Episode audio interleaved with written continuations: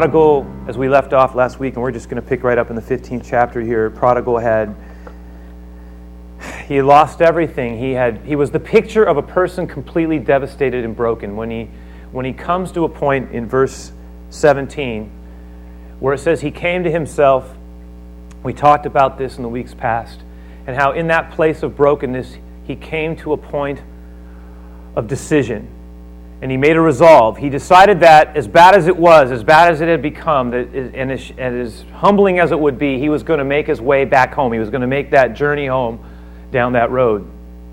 And he was going to, when he got to his father, tell him something. He had, a, he had in his mind, we're told here, two things that he was going to do. He kind of a, a two piece speech that he was going to give. It was almost a prayer. He was going to, te- it was really, it had a confession attached to it and it had a request. He had made up his mind that he was going to, when he got back home, tell his father that he had sinned, he, that he had sinned against him and against heaven, against God. And he was going to say, I'll tell him that I'm no longer worthy to be called your son. And then he had a second part to it that he was planning on making a request. And he says, All I'm going to ask of him is to let me be a servant in his house. Hired servant. We'll talk about that in a moment. Jesus says the boy made his way home. He says, while he was a great way, way off, and we talked about this, that his father saw him, Jesus says. And the picture Jesus gives us, this is an old, this kind of, I, at least I imagine it, an older man pulling up his robes. And it says that he began to run. And he began to run to his son, who he recognized from a distance, that solitary figure who was a broken reflection of what he had been, a fragment of what he was left with as compared to what he had left and now he's coming home broken, beaten, skinny as a rail, dirty. Father says, he runs to him, he, he gets to him, Jesus says, he puts his arms around him, the phrase falls on his neck, he, he has compassion on him, and he starts to kiss him. He tells him, I love you, son. And there's this beautiful moment that Jesus captures of a father without any regard to his own dignity, running to his son who's coming home and taking him and, and just blessing him with everything he has. And of course, that's part of the picture that we've been looking at as well, that Rembrandt captured this idea of the, in the return of the prodigal.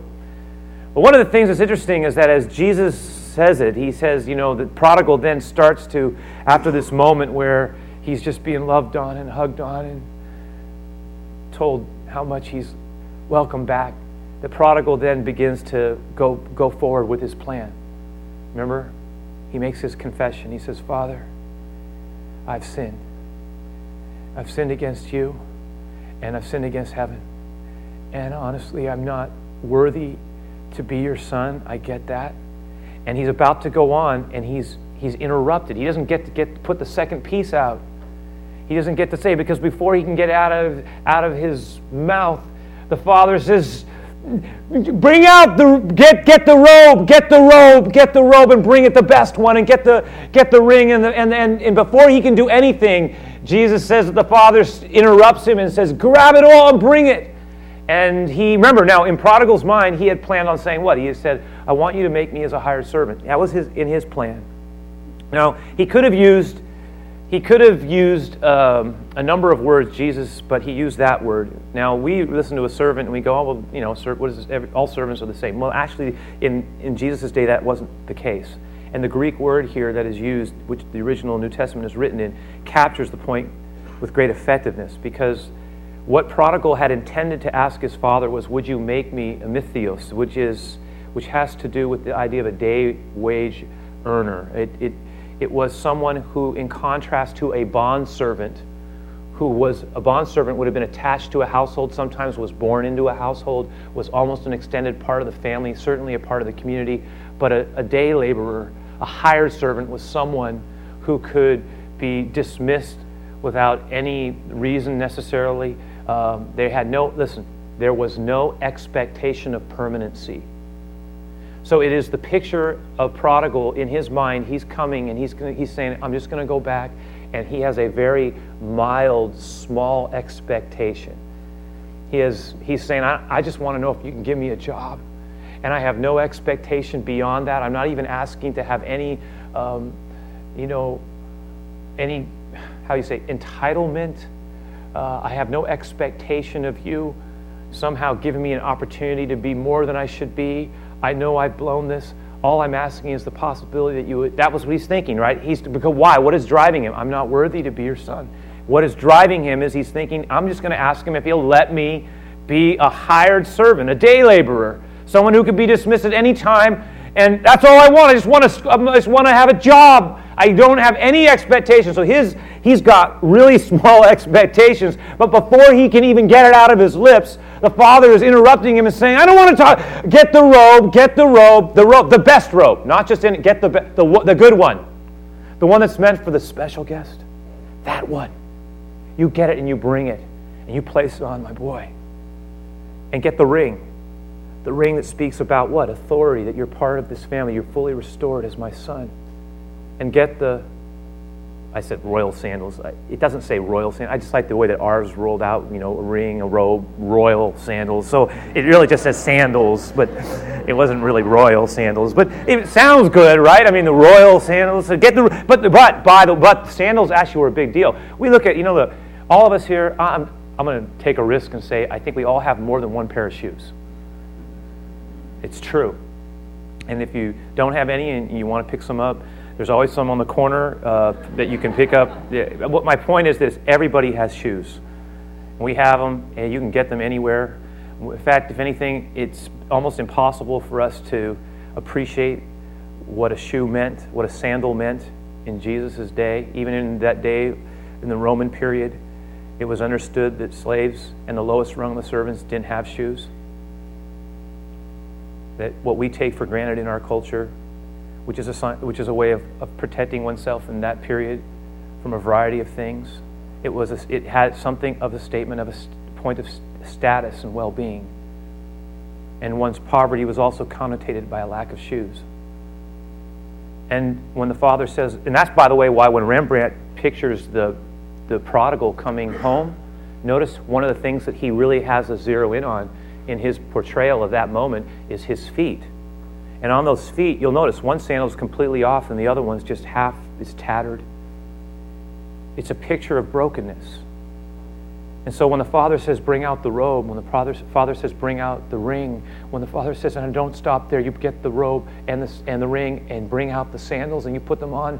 Look, he's thinking he's only going to be, be um, he, his, his anticipation is, can I, I'm hoping I can get a job. He understands that he had cashed everything in. It's almost like he had signed a contract and said, Look, I understand. You give me my money ahead of time. I get this. This is brother's house now. I know I normally wouldn't get this money until you die, but I'm asking you to break with tradition. Give me my inheritance on the front end. I'm signing off now. I know what I'm doing. I don't want to be here anymore. I need to go. If you give me my money, I'm on my way. That's what he had done. So when he comes back, he understands. He had signed off on his expectations. He really, truly, this is not, Jesus is not implying that somehow he's being pretentious and manipulative, that somehow he's just kind of faking it by saying, Yeah, I'm not worthy to be your son anymore. I, No, it is sincere. And the intention was only to ask to be hired on as a day servant. Period. A hired servant. Square meal and a job. I get it. This is brother's house. You've owed me nothing. And you know what? If Prodigal was like a lot of us, well, I think he is. If he's like a lot of us, he probably would have felt initially uncomfortable with the amount of, of blessing that was being thrown on him. Because truly there was a feeling that he had in his heart of being unworthy. And a lot of times when we feel guilty of something, when we know we've done something wrong, that we're, we're hoping just to be forgiven, to have mercy would be enough. But then the idea of someone coming and refusing even to let us finish what we wanted to say because they're so happy to see us back and they bless us in such an, an overwhelming fashion that there's an, an initial intent.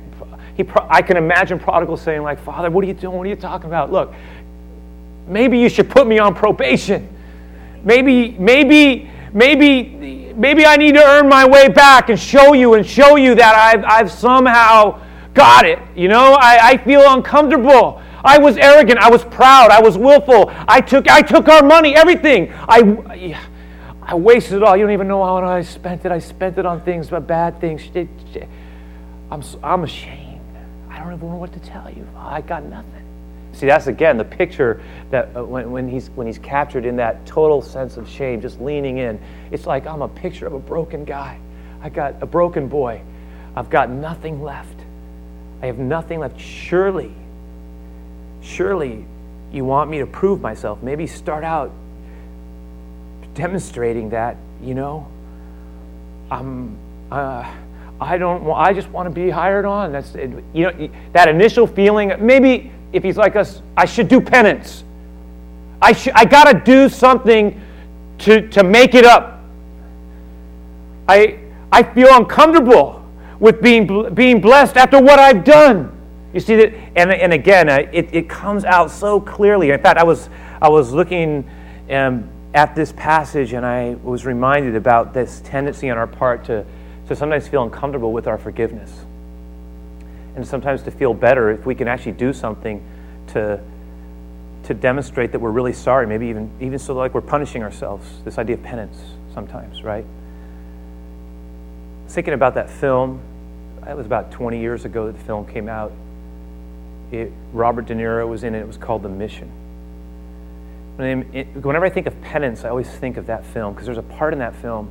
the story is, is a fantastic story, and it's an amazing portrayal of a broken, broken man. De Niro plays uh, Rodrigo Mendoza. He's a slave trader. He's a fierce, powerful man. And in the film, he's, he's pretty cruel.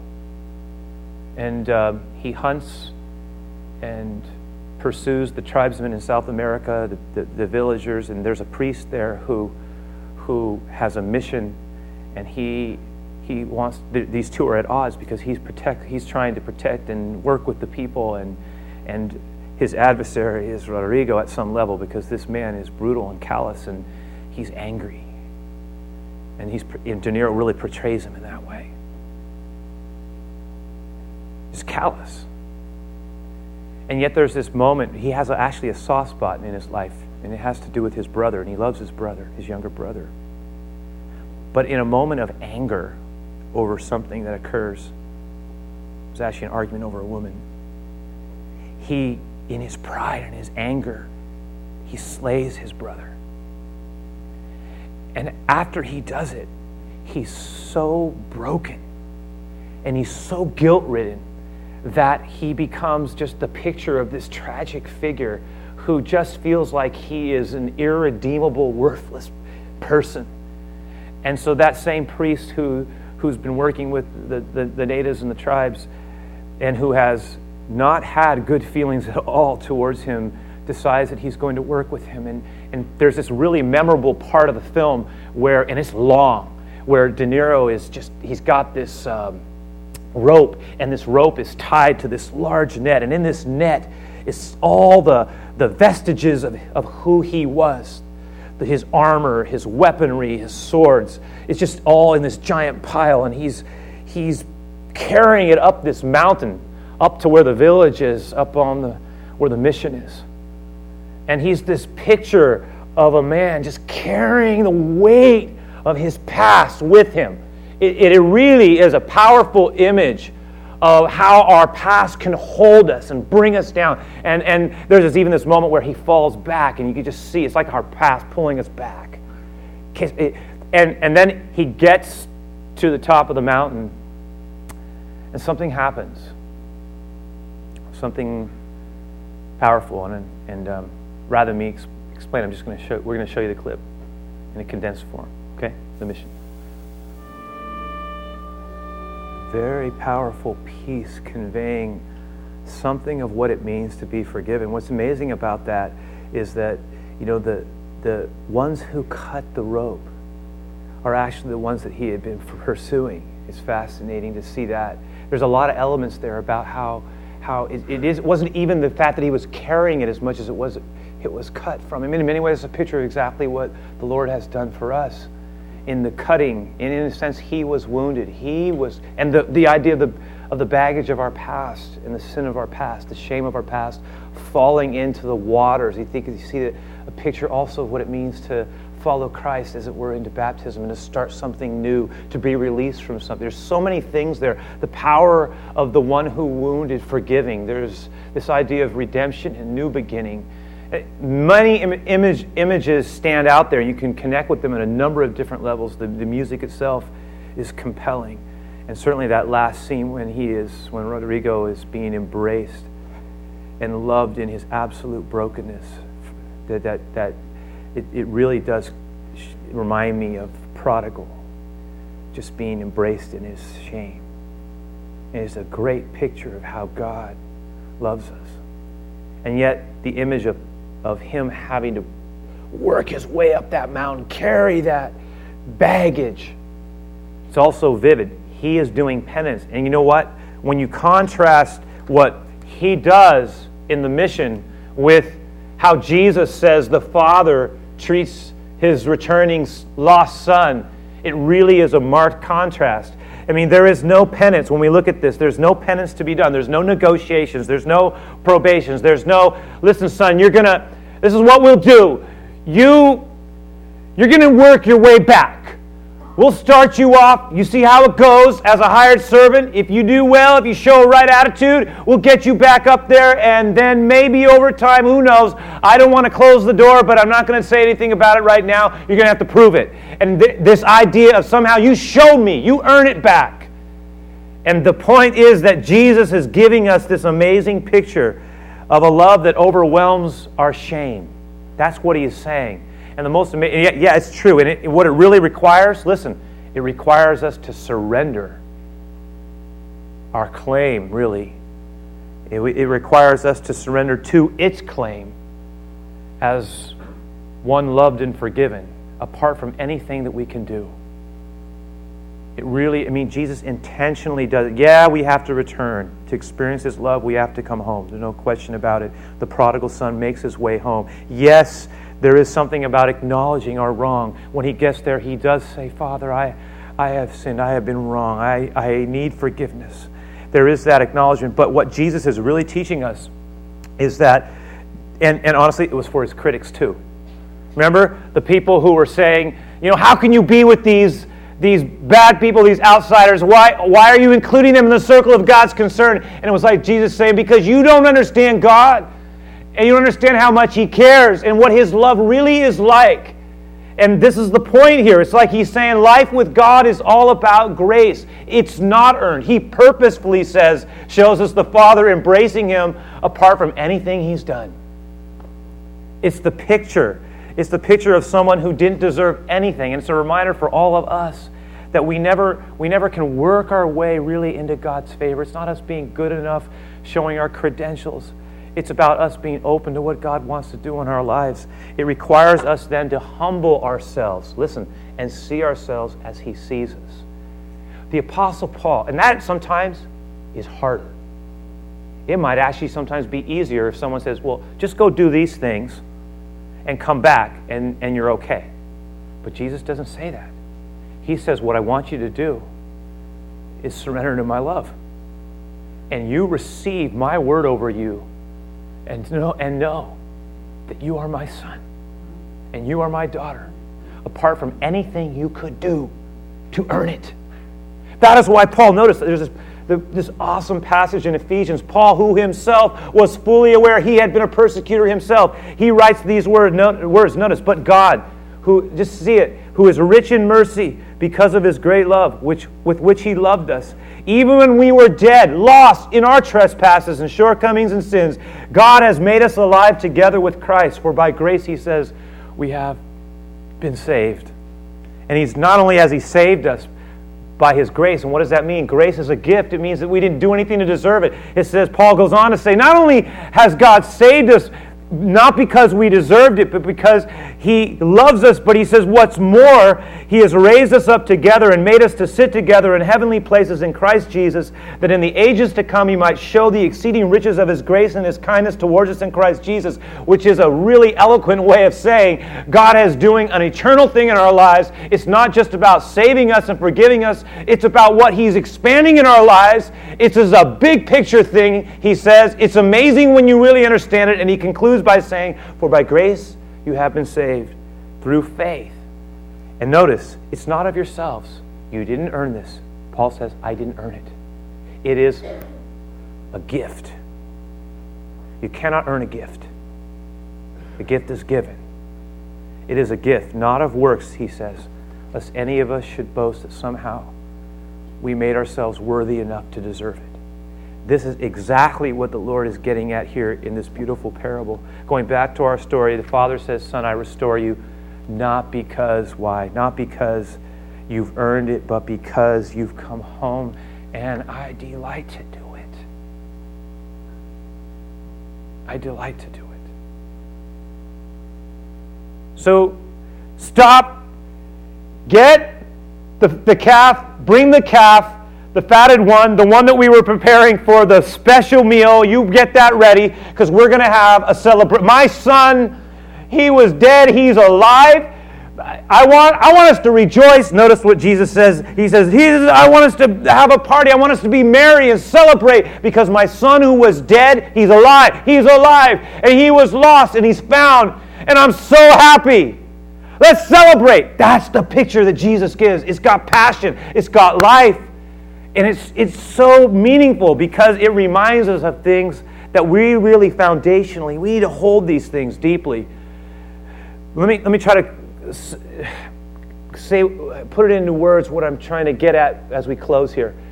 I'm going to suggest that you and I, one of the things we learn from this story is that we have to be willing to accept God's forgiveness even when we feel unworthy. Some of us, we are, Rodrigo, we are carrying stuff. We are carrying stuff. We are trying to earn this back. We are somehow trying, it haunts us. Our past is a heavy weight on us. And, and again, one of the images in that clip that is, it, to me, powerful is when he can't get it, he falls back. It's like the stuff of our past comes back on us, pulls us. You know, there are, look, we, we have to lay our burden, our shame, at the feet of the cross. We, have, we really do. We have to quit trying to carry something we need to let it be. We need to let it go. We have a Savior. And, and, and we need to determine to live as one forgiven. But Father, I, I am not worthy. I'm not worthy. It's not about you being worthy. You are forgiven. You are loved. Uh, and he kisses him. I love you. You need to receive that. And that's the second piece of this is that we need to, we need to find our identity not in how we feel, but in who He says we are. We may feel like a hired servant. That's all I really feel like I should be. He says, But you're my son, and you're my daughter. But I, look what I've done. It's not about what you've done, it's about who I am and what you mean to me. See, that was the point. They were saying, but look at what these people have done. And Jesus was saying, You missed the point. He loves them. I love them. And this was this powerful movement. And that's what is propelling the story. And by the way, I might add something here. We may not always want to live as one fully restored. I have noted that some of us can find it easier to live as one wounded than one restored. And I, I, can tell you now, after the numbers of years of interacting with people and trying to help people in my own journey also with God, trying to help people get past things, offenses, points of wounding, anger, deep, deep anger, feelings of great insecurity, guilt about our past, that we can become comfortable in our woundedness to a point where we say, Well, I don't want, I'm, I'm not son, I'm, I'm, I'm, I'm, I'm, I'm, you see, I don't, I'm not comfortable. I, it's easier to play the martyr. There are, there, are, there are times where it actually is scary to let it go because it requires us accepting who He says we are. Not a victim, but a son or daughter loved. And as we begin to embrace that fully, and as it were, let the Father kiss us, and I mean in the in the beautiful way that Jesus describes it, saying, You are my beloved son. You are my beloved daughter. not because of anything you've done. But I don't, we don't always feel comfortable. I've, I've, wa- I've watched people, and honestly, it's the truth, more comfortable pr- projecting the wounded person than beginning to say, I am loved by, as, by the Father. I am more comfortable saying, I'm unworthy. I'm more uncomfortable saying, I just want to be a higher servant, but because a son or a daughter calls me up to something. And I don't know if I want to let go. Even though I hate it, I don't know if I want to let it go because I'm I've owned that. That's me. See, and there's a part of what Jesus is getting at is that you need, we need to see ourselves as He sees us. Come here. You are loved by the Father. I don't want to hear it. I don't want it. You are my son. You're my. See, that's the point. That's the point. But shouldn't I do something? No. What I want you to do is rejoice. And that's the last piece here. That we need to choose to yield to the joy of His forgiveness. So, say, what are you talking about? Well, hey, we must look at, look at the, the way it ends merriment, feasting, happy celebration. This is what the Father calls for. He doesn't say, oh, let's all have a counseling session to try to work through prodigal and make sure he really owns and understands exactly what he's done so that we can make sure that justice is meted out appropriately. Let's bring the older brother, brother, bring your brother in. We'll have a family count. No, he can't help. The first thing he says is, "We're going to celebrate. We are going to have a." No, you know what? It was not a time for restrained, reserve, caution. No need to hold back. My, You laugh. You smile. You be happy, eat, drink. Let's be merry because today we live. See, what is Jesus saying? God is an unrestrained forgiver. Jesus is, I wouldn't have done it. Jesus did it. So he says, God is a party thrower. That's the picture. That is the, in the best sense, obviously, of the word. In good taste, of course. But nonetheless, Jesus says, God is a party thrower. Let us have a celebration. Let us rejoice. Let joy fill this house. Why? Because my son, he was dead. He's alive. Um, by the way, when, you, when a party's thrown for you, you're not supposed to walk around with a dour disposition when you're the point of the party. It's like, son, you got to smile. Let my joy fill you. Let my joy fill you. This party is about you. So there's no room here. There's no room here. Whatever was is gone. You, you live in the joy of this moment. And I can't help but seeing God saying that to us so much. I know we got stuff. We can always have reasons to be dis- discouraged, to get angry, to live as one wounded. But it's like the Lord says, Do you really understand what it means to live as one loved? It means that we live close to a joy that is always before us. It's like God threw a party for us. It says, You know who you are to me. You're my son and you're my daughter. Live, listen, you don't have to somehow live in such a way that you get the designation. Live because that's who you are to me. You see that? It's not about earning the privilege of being a son or being a daughter. It's about living in a way that flows out of who He says we are. And that's powerful. It's like, it's like the Lord is saying to us, You don't earn this. You get to, it's not living to get this, um, to get accepted back. It's about you're accepted back and now I want you to live. It's a whole different deal. It's, a, it's say, well, I, am not going to, so I got to, somehow, you know, if I can earn this back and get your approval as my son, my He said, no, you are my son and you are my daughter, so live up to that. But God wants us to live up to what he says we are. Not to get it, but because he says this is what we are. It's a big difference. Lord, I pray this late morning now, moving into our afternoon, that the truth and the essence of what we've explored together would be would be planted into our heart in a deep and profound fashion. I, I really ask you, Lord, to keep working in our lives, God.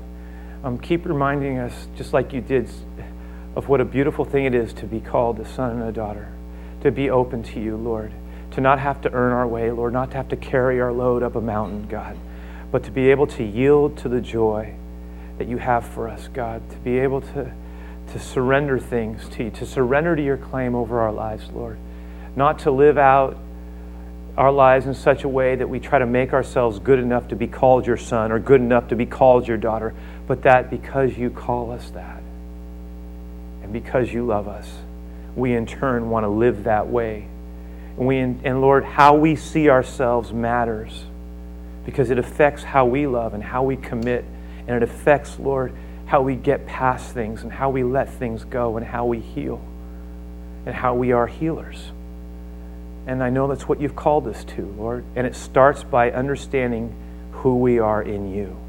And so I just pray that you would continue to remind us of these things. Let us not run quickly past them. I pray that you'd bless our closing minutes here, Lord, as we think about what it means to live as one in your arms, God. And I pray you bless our time of giving as well. May we honor you in this healing community for the glory of the King. We ask this in Jesus' name. Amen.